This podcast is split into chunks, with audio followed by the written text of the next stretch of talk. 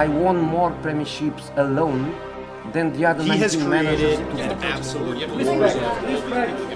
Prem de la Prem. sidebar. Boys, we are here to rant. James We have to do justice before we just slide right into the top 14. I didn't want to get off track this. This is one of the best title races of all time. Good afternoon. And Patrick. You're in a really heated race to finish in the top four, and you trot out a B team. Good evening. What on earth? I don't have an officer. I'm talking worldwide. Wow. Welcome, welcome. To Prem de la Prem. Welcome back to Prem de la Prem. We are at the Arsenal Roundtable Series. It's getting goonery, folks. We brought on recurring guest Marcus Campbell and new guest Saul Aguayo to talk Arteta, talk team prospects, talk about Aubameyang, potential contract signing? Question mark. Whole lot of fun with this one. Hope you guys enjoy it.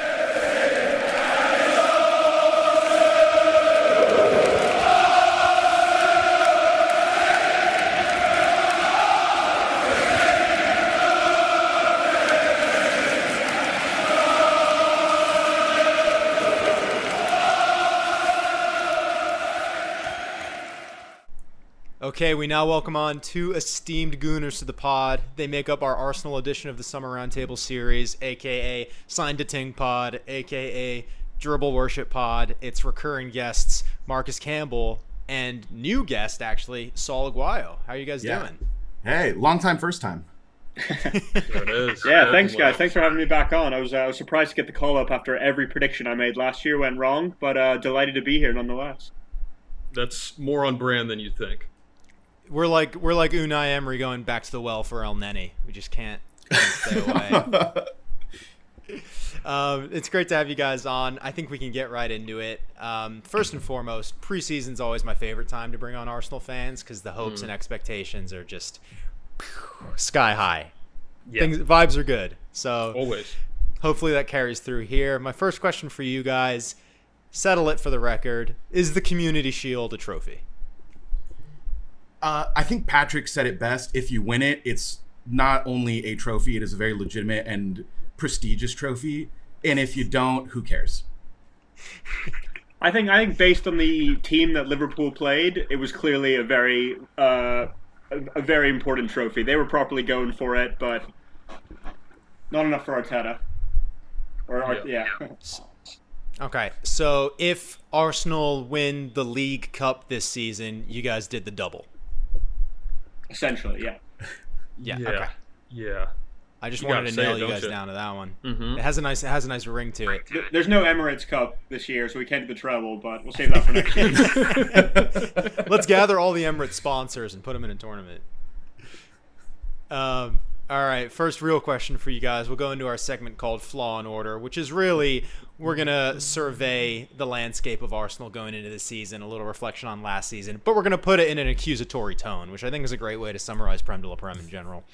Um, first and foremost, off the bat, this this harkens back to the the positive vibes, Marcus, from last season and the big expectations that we had for Arsenal. I'm not here to I'm not here to point fingers. I'm not here to place blame. We all have our predictions. Um, this season's a bit of a weird one because it was the eighth place finish, well documented, one of the worst finishes in Arsenal history. That said, post COVID, there were some notable losses, but there were also some very notable victories. Liverpool in the Premier League, uh, City, and then Chelsea to to win the FA Cup, record extending, I think, 14th time as a, a touching tribute to Thierry Henry. So, recency bias aside, how does this season in totality, now that you've had some time to stew on it, stack up to what your expectations were um, at the start of the last season? You, I think you always need to give the manager his first summer to really sort out the team. He gets the players that he wants, right? And that's what last year was. What, what we thought it was for for Emery. Uh, obviously, it didn't go as planned. Um, but I think the expectations that I had, I had a top four expectations. I'm not gonna lie. I think you know we're a big enough, enough club where you have to have top four expectations. But this is the first year, or I mean, I guess not the first year, but I now feel like Yeah. we're working towards something. This isn't just he needs the right players. He can get the right players, but I also believe in the tactics. I believe in the mentality that he's bringing to the locker room. So, and he obviously being Arteta. Um, so, yes, I had high hopes at the beginning of last season, but I think they're even higher now. And I think this might be a spoiler. I don't have top four hopes this season, and I'm okay with it. But I think we can probably hop Ooh. onto that one a little later. Mm. Elephants we're clearly in the room. Top of the table, so my little monkey brain has already taken us all the way to the top. But yeah, Yeah, Mark, guys, it's I, interesting to I- hear. I might have to leave your now. I'm offended by that. I'm, I'm gonna go. That's that's too much. We're obviously winning the Premier League this year. Got to say it on record. But Marcus, I mean, you you were the one we spoke to at the start of last season. Obviously, things have changed, and almost done a, a full 180. Where I wouldn't be surprised if you guys did have some sky high or unrealistic expectations in Arsenal form. But where where do you stand on this? Yeah, I think yeah, last season is pretty undeniable as a disappointment. Uh, despite the FA Cup, it still feels like it was a pretty painful season just with the eighth place finish. Um, I almost feel like we stumbled our way into a good enough position in the FA Cup just in time for Arteta to take over and recover something. But Pepe wasn't the player I said he was going to be this time last year during the podcast. David Luiz definitely wasn't the player I said he was going to be this time last year. So there, there were definitely some low points this season.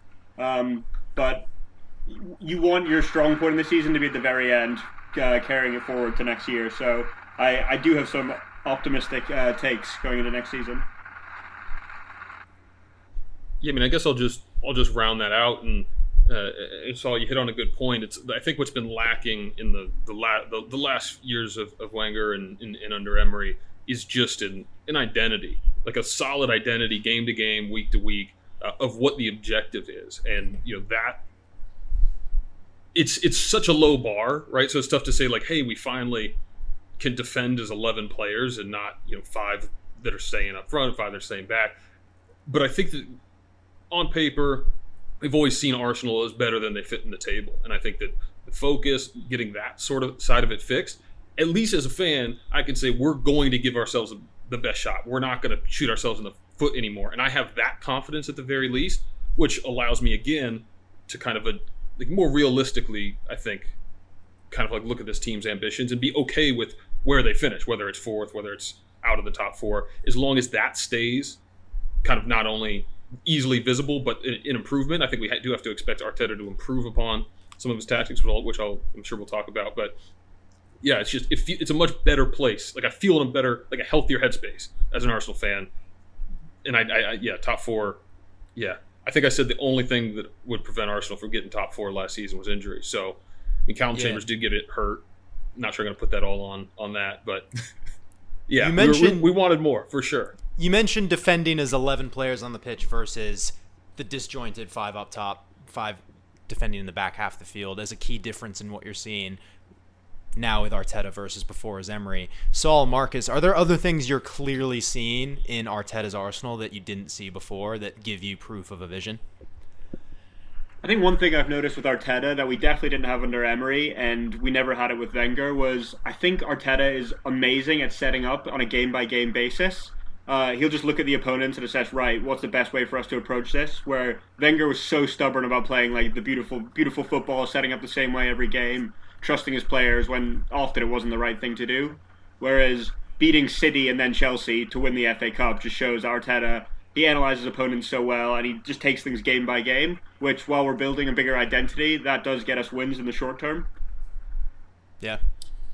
Um, I think uh, positional versatility is something I'm I'm loving with this team. You can slot so many players into so many different roles. If you need to give someone a rest, if someone's having a bad stretch, whatever it may be.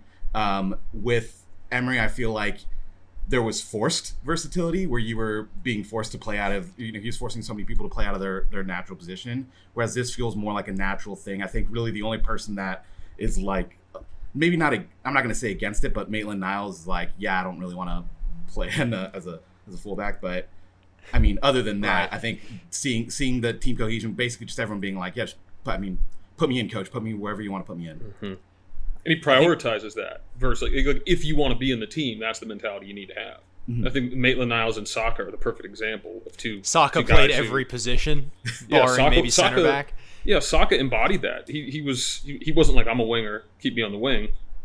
You know he he earned out a spot um, in, in in front of Kolasinac last year at the left back position, uh, and you know Tierney was hurt to start the year, and I think we all really really like what we saw once he got healthy. but he kept that position as a rotational position, and then eventually got pushed up forward, then to the right. God, I mean, he even played center mid in, one of those games, which is not.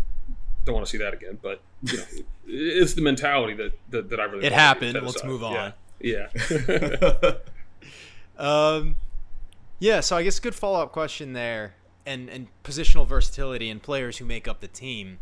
Um, I'm very happy as a Uni- relieved as a United fan that we've signed Van de Beek, so I can take myself off the hot seat when I ask this question. All the clubs vying for jostling for position in the top four and in and around there have started to make moves. You have the extremes of Chelsea, and then you have maybe the more reserved United and Liverpool, who it feels like are still due their marquee move. hmm Arsenal's a weird one to consider in this in this in this lot because obviously you brought in Willian, and Gabriel is a huge player considered in in juxtaposition to the position that you need to fill on the field. How do you and and now we're in this clench mode of the season starts next weekend. What are some big ins and outs that still need to happen to make you feel guys make you guys feel fully fully comfortable or are you already fully comfortable? Uh, definitely not. Uh, I think. I mean the the midfield. I mean, you look at the the depth in the midfield and who you actually trust to put out there every day, and it's what uh, Ceballos and Xhaka, and that's that's most about. I mean, Torreira ha- has a foot out the door. I mean, pretty much guaranteed he's getting sold to Italy somewhere, right? Right. Yeah. Um, so Bidding I war mean, going on now seems like, so that's good for us at least. At least it's a bidding war. You're right. Yeah. Um, I mean, I'm surprised someone hasn't tried the old Arsenal, uh, whatever, 24 mil plus one Yeah. to try to prime off our hands. But They're like, sir, this isn't uh, uh, the price is right. It, it doesn't work like that. Um, but I mean, I think that's the, the midfield is really the main reason why I'm like, you know what, I I'm not 100 percent sure we're gonna make top four this season, as it stands. Um, but that's I think we definitely solved the the center back hole, especially the way uh, Ar- Arteta wants to play out the back with the three center backs. Finally, have three people that I think we can rely on. In I mean, I'm counting uh, David Luiz in that, but I think I think we all agree he he performed pretty well in the second half of the season after a couple of absolute screamers. But I think that that hole's been you know quote unquote plugged. I I'm curious to see how they all play, how that back line plays together. Uh, but for now, my my hopes are up for that. But the midfield still is just incredibly lacking. Yeah, I think I think you're completely right. And is specifically that sort of holding slash traditional center mid position that we're missing. I think if you needed someone to fill in sort of a, a number ten or out wide, like Willian is a perfect player. Like anywhere sort of along the front three, he can slot in and just behind the striker. Whereas uh, other than the two you mentioned, um, Xhaka and Ceballos, what's our next option there? Like Mohamed Elneny or like again Guendouzi, who's basically out the door, Torreira, who's out the door. Uh, definitely our weakest position. Um, yeah, the, the turnaround in centre back's been phenomenal. Uh, a month and a half ago, we were really in trouble, uh, and then a few big signings. Um, it looks like we're even shipping out players like Rob Holding, who I'm a huge fan of. Like, we must be confident we're getting rid of him. Yeah, I mean, let's let's let's not forget Saliba as well. It's like kind of it's effectively a signing. We got him last summer on 35 million. We got uh, Gabriel around 30 million. I mean, if, if I'm, I'm sure there's going to be a learning curve, but I have to believe that if we're playing two at the back, those are the, the two guys we're hoping for in the future. That, that with that level of investment, with their age, those have to be the guys. And you know, if they are, I mean, they, there's going to be a learning curve with a young center back, full stop, and then adjusting the Premier League. You can't expect them to come in and be great. But if those guys are solid for us for you know five, six, seven years, that's a pretty good bit of business for us. You know, to get to our center back sorted for you know 70 million. So that's that's where I'm hopeful. And even you saw Mustafi got stronger under Arteta. Uh, David Luiz got stronger. Rob Holding even put in a few good shifts. You know, and I, I, I notoriously rated Rob Holding, but if he's got to go for to make room for these two new guys, you know, by all means, the center midfield position. You got two guys that are going to do a job and they're going to do exactly what Arteta wants, which I, I like out of Ceballos and Xhaka. But so many times, especially against smaller clubs, we just struggle to break down the opposition. And who who is that in the midfield? You know, I think it has to come from the transfer window. Ozil, I don't know what the hell's going on, but he's either past it, not in the team. He's not somebody you could rely on, but he's really the only person that fits that mold outside of one of the young guys like maybe Emile Smith Rowe, but that's a big step up for for you to ask for him to make this year. So I don't I don't know where it's coming from. I don't want to make this Ozil pod, but I this was my one question. Do you think the two instances are tied of Ozil's wages staying at the club? I don't know if they're quietly or overtly trying to ship him out. Is that stopping you guys from bringing in more players? Do you think that's tied at all? I think I think it's a combination of things. The Ozil point's definitely massive, but on top of that, of the bigger clubs, Arsenal's always strapped for cash. It's just like a reality. We're not Chelsea or City. We're never the ones splashing the cash. Um, we're still paying off Pepe. There's another 20 million that needs to go this year, as it's paid in installments.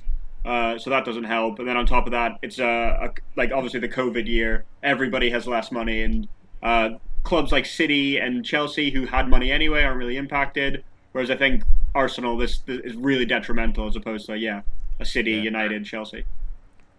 Also, I just want to call out uh, when Marcus said we still owe some money for Pepe. James had a very sli- a, sl- a slight smile.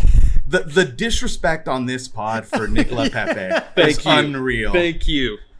The man has had has been in the Prem one season. Let's give him a break. It takes people much longer to adjust. Okay. It's a tough league. The guy has skill. You're gonna see it.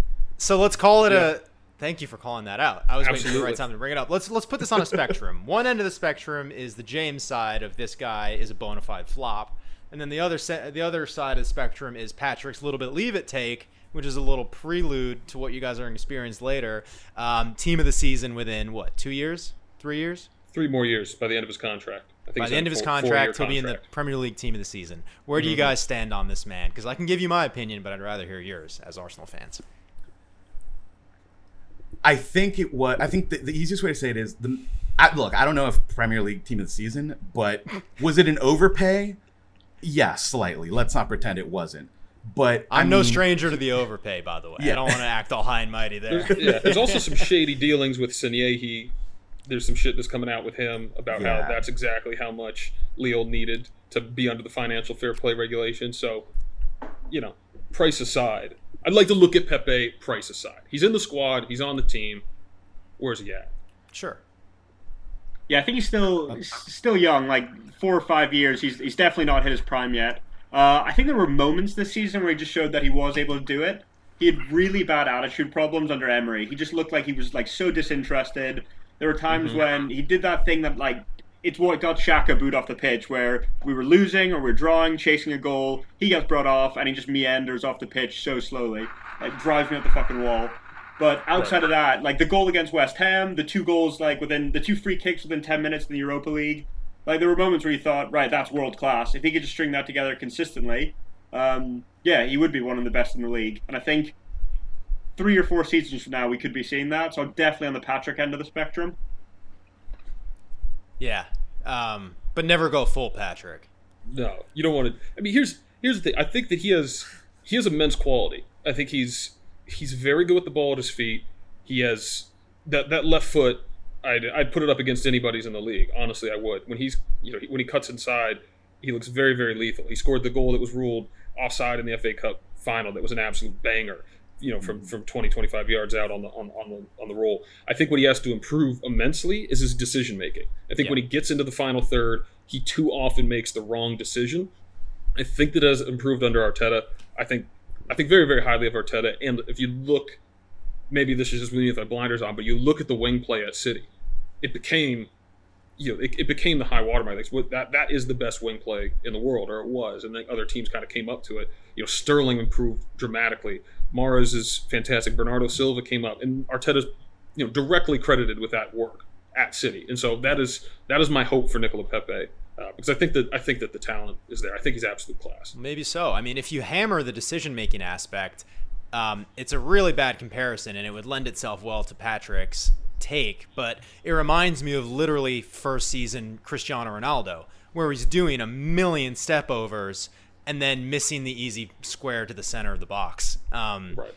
But exciting player nonetheless. And the best way to summarize it was I think we were watching the FA Cup final, and he does the Chelsea left back and like sk- like skirts around him with an amazing piece of skill, and then just refuses to pass the, like the easy layoff to the striker for a clear chance. Yeah. Um, I so also think I, he's, been, he's been put in a hard position because I think like anyone that watches Arsenal week in and week out, everyone knows our left side is so dominant be it Saka or Tierney at left back, and then Aubameyang on that side as well. That's where our Yeah. goals are coming from. Like every game, we're scoring down that left side. So whenever the ball does come out to the right side, uh, it does come out to Pepe. It's sort of like he's out there by them by himself, and it's like, right. Let's let's see what you can do, or give it back to the center mid. Yeah. Um, um, um, um, uh, this came up on the Spurs cast, coincidentally. Um, Aubameyang, due to sign his, he's surely about to sign this new contract. Right? That that's where that's where it's leaning. I'm not emotionally prepared for anything else to happen. Okay. I don't think anything else can happen. Yeah, I, I just mean- don't believe anything will happen. Yeah, it, I honestly, you might as well slot us in for eighth or lower again if if he, because I mean, we would we would need to sell him, right? Like that's mm-hmm. been that's been my problem with Arsenal for so long now. We have not gotten value out of anyone in years now. When was the last time we properly like got money from a player that we sold in his Mkhitaryan for relative Sanchez. Not bad. Worst trade deal You in the history of trade deals. Yeah, you know what? The only thing that the only reason I can sleep at night after that deal is because Man you got screwed so hard on that. I love Sanchez's post. I have nothing but utmost respect for United as a club. That being said, laundry list.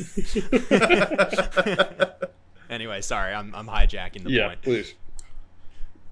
Uh, no, but I, I was just, you know, sure we could go into the season with Aubameyang on that. That's his final year.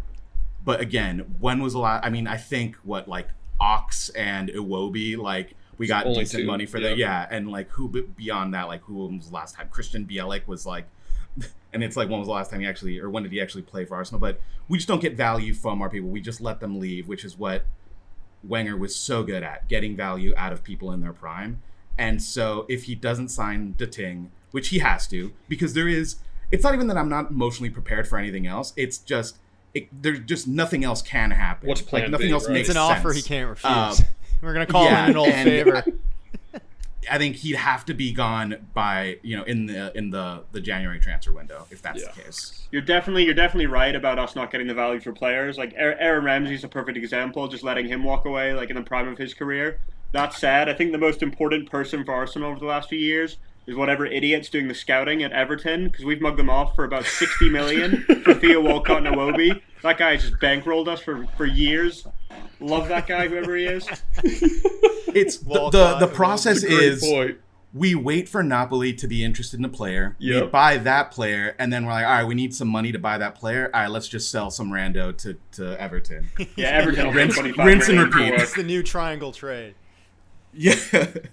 Um, so with Aubameyang, w- the the thing that came up on the Spurs podcast, assuming he stays, we talked about the captaincy, and I think leadership on the field is a big deficiency at Arsenal, and I I I, I feel like that's an objective thing that you guys would agree with. Is Aubameyang your idea of a captain? Does he fit that role? Is he like a lead by example player? Does that kind of thing exist? Where do you guys stand on that? First of all, I, I love that you had so little to talk about on the Spurs podcast that you heavily focused on Aubameyang. That that doesn't surprise me if I'm honest. Um, but I, I I don't see Aubameyang as a leader. I think he's sort of more the the natural scorer. I think his only focus should be getting on the end of things. He shouldn't be shouting at people, making sure people are paying attention and tracking back. Uh, I might be old fashioned, but I'm such a big believer of the captain needs to be center back, center mid, somewhere deeper on the pitch, just just to see what's going on and have a vision of how the game's progressing. Um, yeah, I don't, I don't know what you guys think, but for me, Aubameyang's he's an unbelievable player, not really a captain for me. Yeah, I I tend to agree with that. I think the only reason I was really happy with uh, Auba getting the captaincy was there were plenty of games where the 10 other players on the pitch had basically just given up and you could see it on their face. They didn't want to be there. They didn't want to keep playing and Auba was still trying, playing his heart out. Uh, and like, sure, he looked a little miserable at times, but I mean, if you're getting just absolutely destroyed by, you know, relegation teams, you're gonna be a little miserable. Uh, but he was the only one that game in, game out was giving it his all. I feel so. I guess it's what are you looking for in a captain? If that's what you're looking for, then yeah, I mean he's a great captain. But I think I I tend to agree a little bit more with Marcus. Someone that's a little bit you know that can be shouting to the lads from the center back position, from the center mid position. Although I know he's not a center back, but Kieran Tierney would be my ideal uh, captain. And I'll I'll get into more uh, fangirling over The Kieran Tierney Tierney a little love guess, fest from but- Arsenal fans is Yeah. out of control. It's out Oh, of he wait, control. wait for my Yeah. wait for my hot take on Kieran Oh, Tierney. By the Uh, way, I think we may have the same one. I might just delete mine now. Some more, some more I team mean- of the season uh, eh, nominees. Team, team of the season, team, yeah, the Team of the the, the decade. FIFA team of the season. How many how many Scottish players have won the Ballon d'Or? By the way, just wondering. I'm not sure. Uh, but no, I, I, I, agree. I think Tierney embodies what what every fan loves. They, they want to see somebody putting everything they got in, and they want to see, you know, somebody who's also competent. I think Tierney does both of those things very well. I, I he has the right attitude for a captain. Uh, for me, Aubameyang. You see, I don't necessarily think he's a captain, but I also don't think we're going to strip the captaincy from him. So I think he is our captain. And for better or worse, I think when we're playing well and when we're winning, he's a hell of a captain. He brings so much joy to the game. You can tell how much his teammates love him. And when he's scoring goals, he's laughing. He's getting everybody involved, and it's great. That the problem laugh. is, I think you know, yeah, that it, it's great. It, uh, but he, he uh, but when when things are going poorly, I do agree. It's got to be somebody who's got a little bit more metal to their game, and that's not who he is. And I think what you know what pains Arsenal fans so much is the games where we do disappear. You know, we don't like to hear it, but we do disappear, and we do lack backbone. And other teams know that they can get at us just by getting stuck in. And yeah, I I, I don't mind having a you know Scottish left back be my captain when somebody wants to you know be a little rough at Newcastle, just sending it right back their way. You know, that's that's he's the guy who I would look to do that. Xhaka, I mean, he had his old falling out, but he's another guy who, who I think does the job of the manager and he'll get stuck in. I don't think he's getting the captaincy back, but you know, I, I, I, yeah, I don't think it's a Aubameyang, but I, it is. So I don't really know what what we do in those tough games. So I think it's gonna be like captain by uh, kind of example rather than an armband, so to speak. Yeah. Well, we had some questions, or we do have some questions on Arteta and talking about the man on the touchline. Patrick, I wonder. I I just feel like it would be better coming from you and like your perspective of Arteta and his vision and, and where to go. Um, if you want to kind of lead this one. Yeah. So I'll, I'll leave my opinion out of it, but he's he's been the central figure at Arsenal really since he's taken over. Uh, he's gotten some big wins, taken home tr- two trophies, but we have a limited sample size. We've gotten you know two parts of a season is just two really short sprints we got of Arteta, like two like 10, 15 game sprints maybe. I'm not sure how many played. So question to you guys is have we turned a corner? Are these two trophies enough to kind of say that we're going in the right uh, the right way, or is there still enough to be seen? I guess what are the expectations on Arteta coming into this season, and how long is his leash? And again, I have my own opinions on this pretty strong, but I, I want to get you guys' take on it. I I mean, for the leash, I think unless we go on just an absolutely catastrophic run, we, like he should for sure get the full season, um, and because I want him to get another summer transfer window and really see what he can do with the the proper funds and the proper players. Um, as far as what he I just feel like there's there's a new energy. You just see it in the players. You see it in the clubhouse. Regardless of the tactics, you can tell that he is managing people well, which is not something that Em- you know I don't I didn't follow Emery before Arsenal, and I so I don't know how he was before here, but it just it wasn't happening here. There wasn't man management here. Uh, I mean, you could see it in you know the the Xhaka debacle, the Ozil debacle, uh, any other debacle. I mean, really. He So, managed Neymar that and sense- PSG to a French league title. It's got to count for something. Yeah, I can, I'm sorry, I, I could do that. I saw a picture. There's like a picture on Twitter of Neymar and Emery like doing the doing the high five, and I'm like, what business do these two have in the same picture? Oh, like oh yeah, he managed PSG. he was a respected manager. Now he's a meme. It's insane. Anyway, I think he's still a respected manager. continue. To be honest with you, I think it's a Yeah. bad rap in England, but it's what it is. I mean, he He's got doing the, the managing famous. job at Villarreal, right? Yeah, so he's back in. He's still he's back he's the still semi respected at least. Yeah, and although in also in not fairness to him, you know, against him, any one of us could manage PSG to the French title. Let's be honest. I back myself. Fair enough. I, I've played FIFA career mode. I know what's going on. Sorry. Uh, continue. You're talking Arteta. Uh, yeah, huge fan. Um, I think the turnaround. Everyone will look to the FA Cup as the big achievement, uh, and I, I did mention how he's great at managing game by game. But I think what was most promising was the turnaround in the Premier League. Since he took over, if the season had started again, Arsenal would have finished third. Like, that's incredible. Uh, the goals we conceded per game went from 1.6 under Emery to 0.8 with Arteta, so literally cut it in half with the exact same squad, like all the same, well, the same players we used to call clowns at centre back. Um, and then I even think he got unlucky during that run. I think when he first came in, I distinctly remember us playing against Chelsea. It was the best we played in so long, and of all people, Bernd Leno made a mistake, so we lost 2 1, uh, like around the 90th minute. And then shortly after, we drew with Bournemouth because Lacazette, Lacazette missed maybe 15 chances, 16 chances. If he just buried one, that would have been another win. Um, so I think people that didn't watch Arsenal regularly sort of thought, oh, nothing's changed, they're back to usual. Whereas seeing him week in and week out, it's just the momentum was so positive. Yeah, I think the thing that yeah, expectations are weird because for me, I'm here for the Arteta project. I believe in it. I know that there's going to be a certain time where if the results don't show up, it's going to have to end.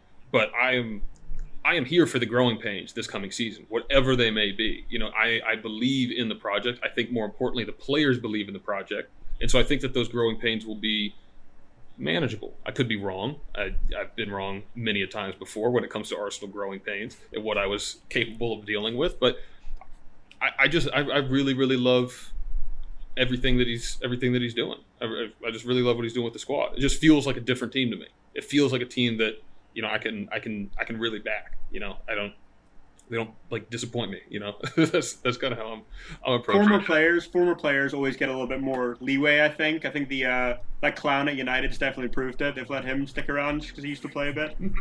Sorry, what was that? Bad connection. I think. Just don't yeah, worry. Yeah, about it. you're breaking up. you'll hear it on the you'll hear it on the backside, James. Okay, great. Um, why don't we chat? You brought up Leno. Why don't we chat keepers? Obviously, Emmy Martinez came in and uh, put in a really good shift when when Leno was out injured from the disgrace that was uh, Neal Maupay at Brighton. Um, mm. Burn him.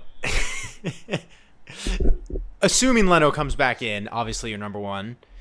When you think about moving funds around and being able to bring in players, why do you guys think Martinez is not being considered like an asset who can be sold at an all-time high value? Uh, I think we have one of the better problems to have is that we have two great keepers, and I think the value that we could get from Emmy right now, like yes, is it an all-time high for him? Absolutely, but if he continues to show that this is a level he can play at, we can get so much more for him. I think it's wise decision to hold on to him if we still have funds for our midfield. If it's choose having an amazing backup or getting a new midfielder, I'm going to go for the midfielder. But this is really not a, a, a, bad problem to have, and I'm perfectly fine holding on to him because I think the, the, valuation I saw was like either like 10 to 15 mil for him, which mm. you know, which is great. I'd I'd love the money, but I think still I think we can afford to to sort of hedge our bets and just hold on to him for another season at least. Yeah, I think uh, a good problem to have is a perfect way to put it. It was such a pleasant surprise him performing when he uh, came in. Um, I genuinely think that there's no player that Arteta is so desperate to have that he wants to give up Martinez. If there's someone he'd set his sights on and thought this player will fundamentally change Arsenal, uh, like uh, make us look like a new team, then maybe he would consider him an asset worth selling. But I just don't think there's anyone right now that he's so fixated on. He, he would give up. Yeah, one of the one of the best keepers in the league. Mm-hmm. Yeah, for me, I'm a little I'm a little torn because I think that you know we, we don't have many sellable assets, right? Like we're trying to pawn off Guendouzi onto everyone and their mother, and nobody's interested. Uh, Ozil, the wages aren't going to come off the books, I don't think. Uh, and, and and so th- there's very few people who fit the bill of you know sellable and have you know desirable suitors. And so for me, it's just we need to upgrade that midfield. And so I mean, it looks like Torreira's on his way out. If we can get I mean, I'd even take like 15, 20 million for Guendouzi. I know that people were talking about like 40 earlier in the season was his value, which I don't know that it that it is, but I mean we sold Iwobi for that, so it's not the craziest thing to think about. Uh, and, and so I mean I think Sokratis, if we can move him on, if we can get 10 million for holding, I think that Martinez is probably like he's not in the top five of the people I want to sell in order to fund that midfield. Let me put it that way, but I think he's probably in our top Mm-hmm. two or three of people that we could sell. Like if we wanted to, he's the easiest, one of the easier ones to get that money from. Mm-hmm. So I, I, I want the competition, and I'd, I'd love to see, you know, if we can get back into the Champions League, then you have you know two two keepers playing in two different high profile competitions. I think you could keep that going for a couple years, but I, mean, I think he's going to have to. One of them's going to have to go eventually. It's like the one position you can't hold two people for that long. So I guess just when when's the highest value and who do you want to keep? Right. Do you think there's a case to be made for Emmy Martinez to be in the number one? I, I do. I mean, especially the way Arteta likes to play out the back. Uh, Emmy's much more comfortable on the ball. Uh, also, I don't know. I mean, I feel like he actually stops the ball. Like he'll hold the ball much better than Leno does. Uh, to the point where I was starting to feel a little bit more comfortable when you know a hard shot was coming at Emmy than I might have with Leno. And that's not to say anything bad about Leno. Like I, I love the guy. I think the only reason we're in eighth is because of him. Um, but I mean, just Emmy Martinez, just he's looking incredible, and he's looking incredible in this system. So I think for now, is half a season of excellent play. Does that get you the number one? I, I mean, I don't know. I think it's unfair to Leno, but yeah, I don't. I, I think with the system, I think he's a slightly better fit. Maybe we're asking the wrong question. Would you sell Leno at an all-time high value and recoup on that? that that to me is un- that his- to me is it- unthinkable. like I don't see a world where you drop yeah. But is is his value even all that high coming off Mm-hmm. the injury right now? I mean, I don't think it it plummeted or anything, but I I truly think the smartest decision is hold on to both of them, play both of them. You know, do a, a, a slight rotation and make your decision either in January or in summer. Yeah. I want to I want to ask you guys about the youngsters because it was a big season in that regard for a lot of top clubs. You know, you think of Mason Mount at Chelsea or Reece James, you think of Mason Greenwood at United. Arsenal, you would think of Saka, who I think has proven himself to be that surprise package in a positive way, and you expect him to kick on and maintain that level or even progress further. The other ones, from an outside perspective, feel free to challenge me, have question marks, and I feel like are unproven. I think about Nketiah, I think about Willock. I guess you would lump Ainsley in there. It feels like if you're not bringing in marquee signings, it's a big season for them to prove themselves. You obviously now have the Europa League as a nice proving ground for them. Do you guys see this as make or break? Who do you have? Who do you have faith in? Who do you not have as much faith in? And and um, what do you want of these players in the upcoming season? Um, the way the way I split it up is Willock and Nelson definitely hold on to them. I think they've shown signs and they're they're going to push on. Uh, you didn't mention him, but Emile Smith Rowe definitely for me. Uh, he, Yep. He's one I'm keeping. Uh, then the other two players uh, being Maitland Niles and definitely Eddie Nketiah. I think get rid of them. I, I still can't work out what Eddie Nketiah is good at. If anyone knows, just please let me know. But I, I can't figure it out for the life of me. He's got a celebration, right? That, Call Eddie. there we go. That's all you need. Call him. It's like the Need bootleg, the bootleg Gabriel Jesus. um, so okay, so you would just get you would get rid of uh, Nketiah, and who was the other one? Maitland Uh, Niles, Maitland Niles, yeah, I, Wow. I- I sort of struggle with him from uh, a mentality perspective. I just the way he's acted about playing fullback has been it's been horrific. Like um, Trent Alexander-Arnold is also a center midfielder who got forced to play right back, and instead of complaining, he just became the best right back in the world. Whereas Maitland Niles had Whoa. such a struggle with being put back. just gonna I'd breeze love, right I'd love past to hear that other one. opinions on it.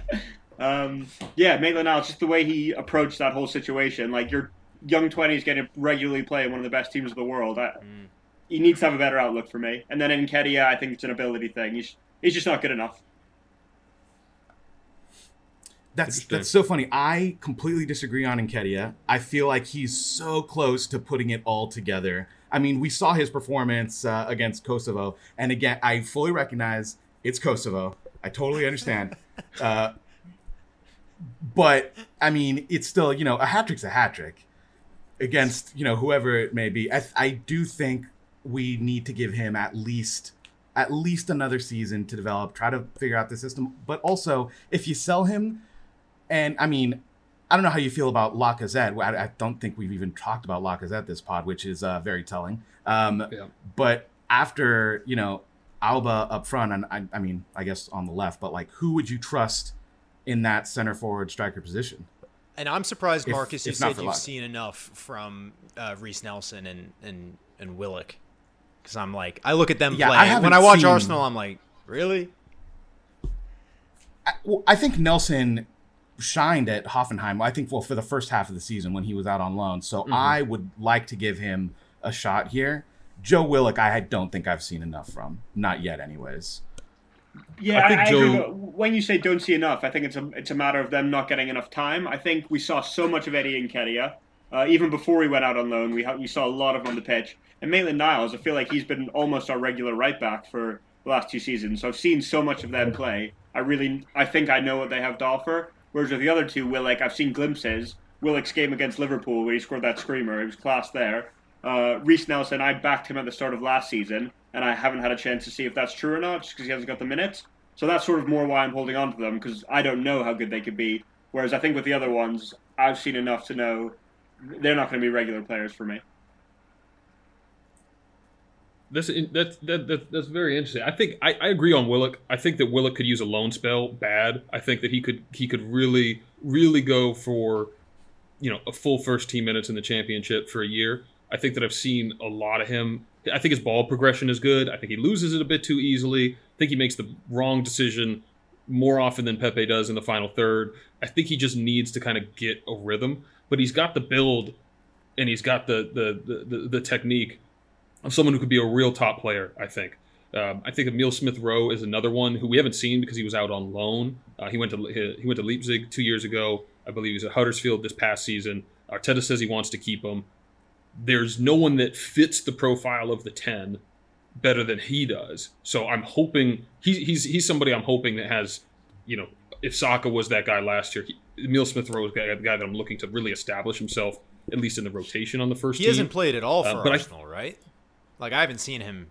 bits and bits and pieces over over he was he wasn't on loan kind of to start. I think he went on January loan to Leipzig so I think he played a little bit in the Europa League two years ago under Emery for us. Not not too much but he's he's a talent. He's an absolute talent. Uh, I think that's also the benefit of playing in the Europa League. We have the ability to really low like low risk games to see what we have out of these guys a little bit. And that's without the Europa League, what does Bukayo Saka become last year? I don't know that it's all that much. That's where he really kind of came into his own and then made the, made his impression on the Premier League in the in the second half of the season. Uh, you know, he didn't really do much in the Premier League in the fall. And so I really I really rate Maitland Niles. He's he's somebody I think we're going to regret letting go. I think he could be a top top player. I do agree with you on the attitude.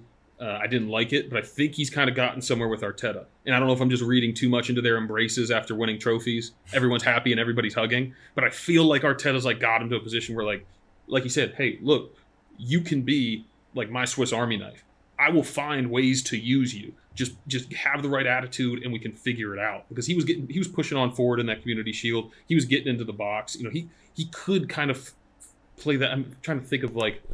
Um, look at Dani Alves type, where he's like you don't really think of him as a defender, but he's just up and he's always working out forward. That's he, he's someone I think is going to be a top top player. I really do, and I'm, I hope he's turned a corner mentally because I'd love to see it happen at Arsenal. and that's that's one of those things that under Emery that never would have happened. Uh, he would have been out the door. He wouldn't have. You know, I don't think uh, Emery could have told him anything to keep him here. But Arteta, that man management where he is talking to players and he is convincing them of, of the plan. The you project, just feel yeah. like yeah, you feel like we're a top club again, and we can actually convince people of the future again. Yeah, they say Gabriel turned down bigger money offers because he was convinced by Edu and and Arteta. And whether that's Yeah. true or not, or if it's just make meant to make me feel great, I feel great. Yeah, it worked. Like, yeah. What I will say is, uh, while I don't love Maitland Niles, he could be helpful to hold on to because he, he does think he's that center midfield player. Uh, so I, I mean, I've never seen him get a run of games in that position. Uh, but yeah, at the right back, he's, he's not for me. But who who knows? In the middle of the park, that could be his uh, his bread and butter. Yeah. hmm Well, Patrick, do you want to slide us into a little bit leave it It's a little bit leave it.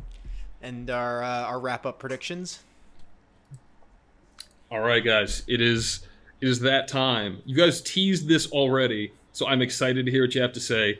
It's a little bit leave it. It's a little bit leave it. We're gonna have you on. Marcus, to, Saul, do you uh, want to do you want to say it as well? Just see how it hits the lips. Sorry, right? Are we, are we doing we doing it right now? Are we doing it together, Marcus? What are we doing? I'm, I'm a little bit lost, but I'm I'll, just I'll playing follow your around. lead. I try to make people say a little bit leave it as It's a little bit leave it. many as times as possible, so Patrick has to work harder and edit. Anyway, you, you'll see. it Sorry, on the wait. back What's end. this segment called? It's a little bit leave it. It's a little bit leave it. Oh wait, you mean say a little bit leave it, right? Well, It's a little bit leave it. Oh boys, we're having a whole lot of fun here today, aren't we? aren't we? It's a little bit leave it. It's a little bit leave it. And the way this segment works, you're going to throw some takes out there, long term ones.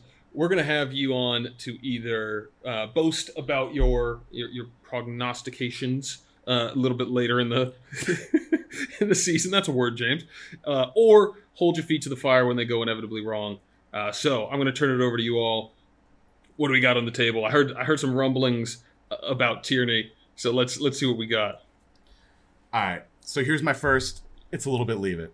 It's a little bit leave it. Uh, Kieran Tierney by season end will be the best left back in the Prem. Ooh, I got him there now. Robertson on notice. Yeah, yeah, yeah. He'll be the best Scottish left back in the Prem, guaranteed. How are we? Uh, how what's how are we defining that? Is that he's going to make the team of the season, um, or just the eye test? you know, I was going off eye test, but you know, screw it. Team of the season. Because Love it. Book it. Yeah. alternatively, Saul, you, you could just come back at the end of the season and be like, "He's the best left back in the Prem." Look, yeah. hey, I'm sorry that no one voted for him as best left back in the Prem, but I did, and that's Yeah, all yeah. that matters. Yeah, it's a self fulfilling prophecy. Saul- Yeah, all right. Fair enough, fair enough. of the Let- season. yeah, team of the season. Team of the season. Okay. I like that. Uh, all right, so my first take is uh, Liverpool conceded the least goals of any team last year. Uh, Arsenal were eighth in that table. I think we'll come top three in uh, fewest goals conceded this year. Is that a a back three of Gabriel, Saliba, and David Luiz? David Luiz is the one where I think he's going to have to prove himself in that position. But yeah, that's that's how I see it playing out. And the good thing is there even is competition for that third spot at the minute. So Hmm. I'm, I'm feeling optimistic. And it's not just the back three; it's the way the players in front of them are playing. As we said, defending is at 11. Um, Yeah. I'm, I'm I'm thinking top three in terms of goals goals conceded. Yeah. I think we'll switch between the back three and the back four. Back three against some of the bigger bigger sides, which we did so well against those clubs that we historically just don't get results against. So I do think they're going to stick with that. And then back four, I think we just got to push on a little bit more when we're playing a Villa. I can't I can't be dealing with five at the back when we're doing stuff like that. So uh, yeah, I, I, I'll, ooh, I'm loving these. I'm loving. This is my favorite one of all the roundtables, James. I had a feeling. I had a feeling. Yeah. Well, All right, you said your first one, Marcus. What else you got in the chamber? We've sort of we've sort of gone through every point I had ready. Uh, at some point, I'll I'll sort of try to think of one that we didn't have. Um, I think uh, Arsenal will win a cup, um, which is sort of broad. While we'll struggle in the Prem because I don't think we'll be able to get as many goals as we're hoping to. We rely on Aubameyang too much. I think the way Arteta can set up for individual games means a cup is definitely on the table for us next year. Love it. I love great it. Great cup team. I think it's always, yeah, I was gonna say it's always easy to say we'll win a cup because even if we're absolute trash, you can just book the FA Cup, like done deal. It's like our It worked- worst it worked this year. season. Three managers, yeah, awful football. We win the FA Cup. You know, All's it- forgiven. It's just, yeah, Yeah. um, pretty much. all right. Well, let's send it right into our season predictions. I think um, we've heard on all our other roundtables how we're how we're stacking up first through fourth. Uh, I think the notable Arsenal take was from Kate, the biggest Man City fan you'll ever meet, who I think, by virtue of loving Mikel Arteta for what he did at City, booked Arsenal in at second place. I challenge you guys to match that energy. Um, not too many others put Arsenal in their top four, but I want to hear it from maybe not you, Patrick. We'll, we'll save this for our own, but, Yeah, but we'll Saul save and mine. Marcus, I want to hear you guys rank one through four. uh, well, clearly Arsenal won. uh, no, um, I I think you know I'm going to return the love to the Man City fans. Here you go, Kate. Man City won. Uh, I think they. I mean, even if they did nothing, they'd still have just such a complete. Te- I mean, two complete teams that could take on anyone. And I think we're still really waiting for them to like open up the purse string now that now that we know uh, Messi's off the table. Um, It was a fun so few I days. think which it really was. He wasn't even coming to my team, and I was getting ex- excited about it. I've been burned so many times. Ah. I keep going back to him like in an abusive relationship. Like Messi, it'll be different this time. Yeah, I was I was looking forward to him just absolutely destroying our defense, and I I didn't care. It was still one of the most exciting weeks of football. It's a shame. Hold on, sorry. If I'm not mistaken, Kieran Tierney would have been lining up against him, so I I, think we gonna would have been fine, lads. Clamps, clamps. Uh, apparently, that's why Messi didn't come. uh, but I, I do think Man City won. Um, you know, Liverpool just haven't done enough this this summer. I think, and also I think we saw we saw them starting to crack a little bit. You know, they they didn't finish the season strong. Uh, I think I, I can't remember if it was in the Man City or the the Chelsea pod that I heard someone say they've been going at it like they've been going at it strong for so many years now in so many competitions. Like it was bound to happen. So I just think you know they're it's just they're just gonna slip up this one season. They'll probably spend a little bit more next, but I'm gonna put them in at.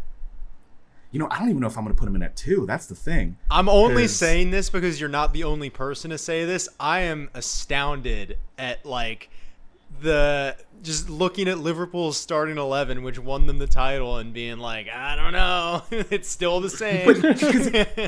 when you but when you look at like the 12th and the 13th player and the you know there's just not enough sure. depth there And to I- continue I see to- the argument. to continue that argument. that yeah yeah so i'm gonna say chelsea 2 liverpool 3 chelsea can win every game 6 to 5 i think they they can do it no problem and then yeah liverpool at, at number 3 um and uh, what's going on over there, James? What are you trying to do? I'm He's, waiting uh, for, he's I'm showing for me that his man place. Man U That badge. fourth place shout out. Uh, Saul. Unfortunately, I will say Manchester United fourth. Smart man. Wow. And then Yeah. Arsenal fifth. I know we're only doing top four, but Arsenal fifth. Uh, I just that's but that's how things stand now. If we don't get if we get our, for example, I'm bumping us up to fourth. I Lock think that's in. enough to That's a an a, a incredible attacking midfielder to really bump us up into the top four for sure. But as it stands, I, I am leaving Arsenal out of the top four. All right, Marcus.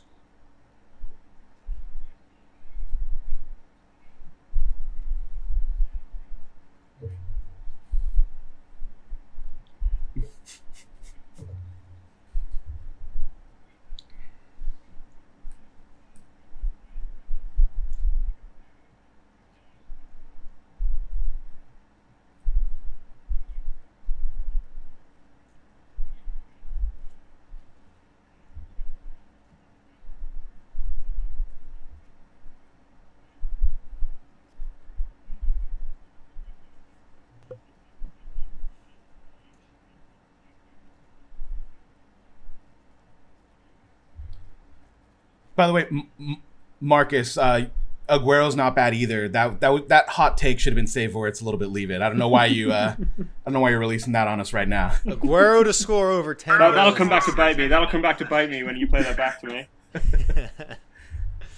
Damn. I had never considered not putting Liverpool second, but it is interesting to hear that. I still do have them uh, second, not because they're so good, but just because I don't think anyone else is is great. I think Chelsea have too many new toys to push uh, push for that position. Um, I think what's holding United back is Solskjaer. They've definitely got the players, but Solskjaer and the the back four is very iffy for me. Uh, if Maguire doesn't get arrested on night out, it might be okay. But It's already happened, mate. He's already convicted.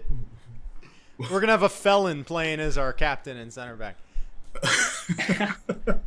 Um, yeah, so I have uh, I have Liverpool second, um, Chelsea Chelsea third. I think just sheer firepower. Uh, if two of their new signings turn out to be flops, oh well, they're fine. They've got Pulisic, Mason Mount, people lining up to take those spots.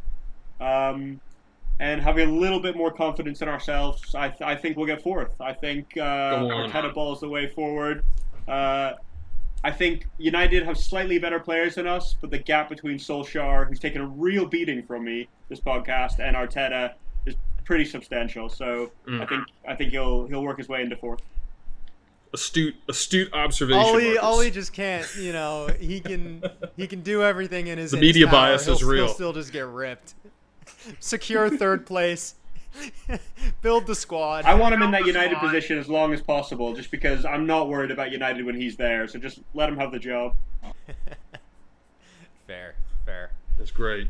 Guys, uh, it's been a ton of fun. Thank you so much for coming on. Obviously, it's it's built into your contract when you logged on to this Google Hangout that we'll have you back at some point in the season to check in on these things at a time of our choosing. So, um, you know, thanks again, guys, for coming on, uh, and we will see you this season. Really looking forward to it.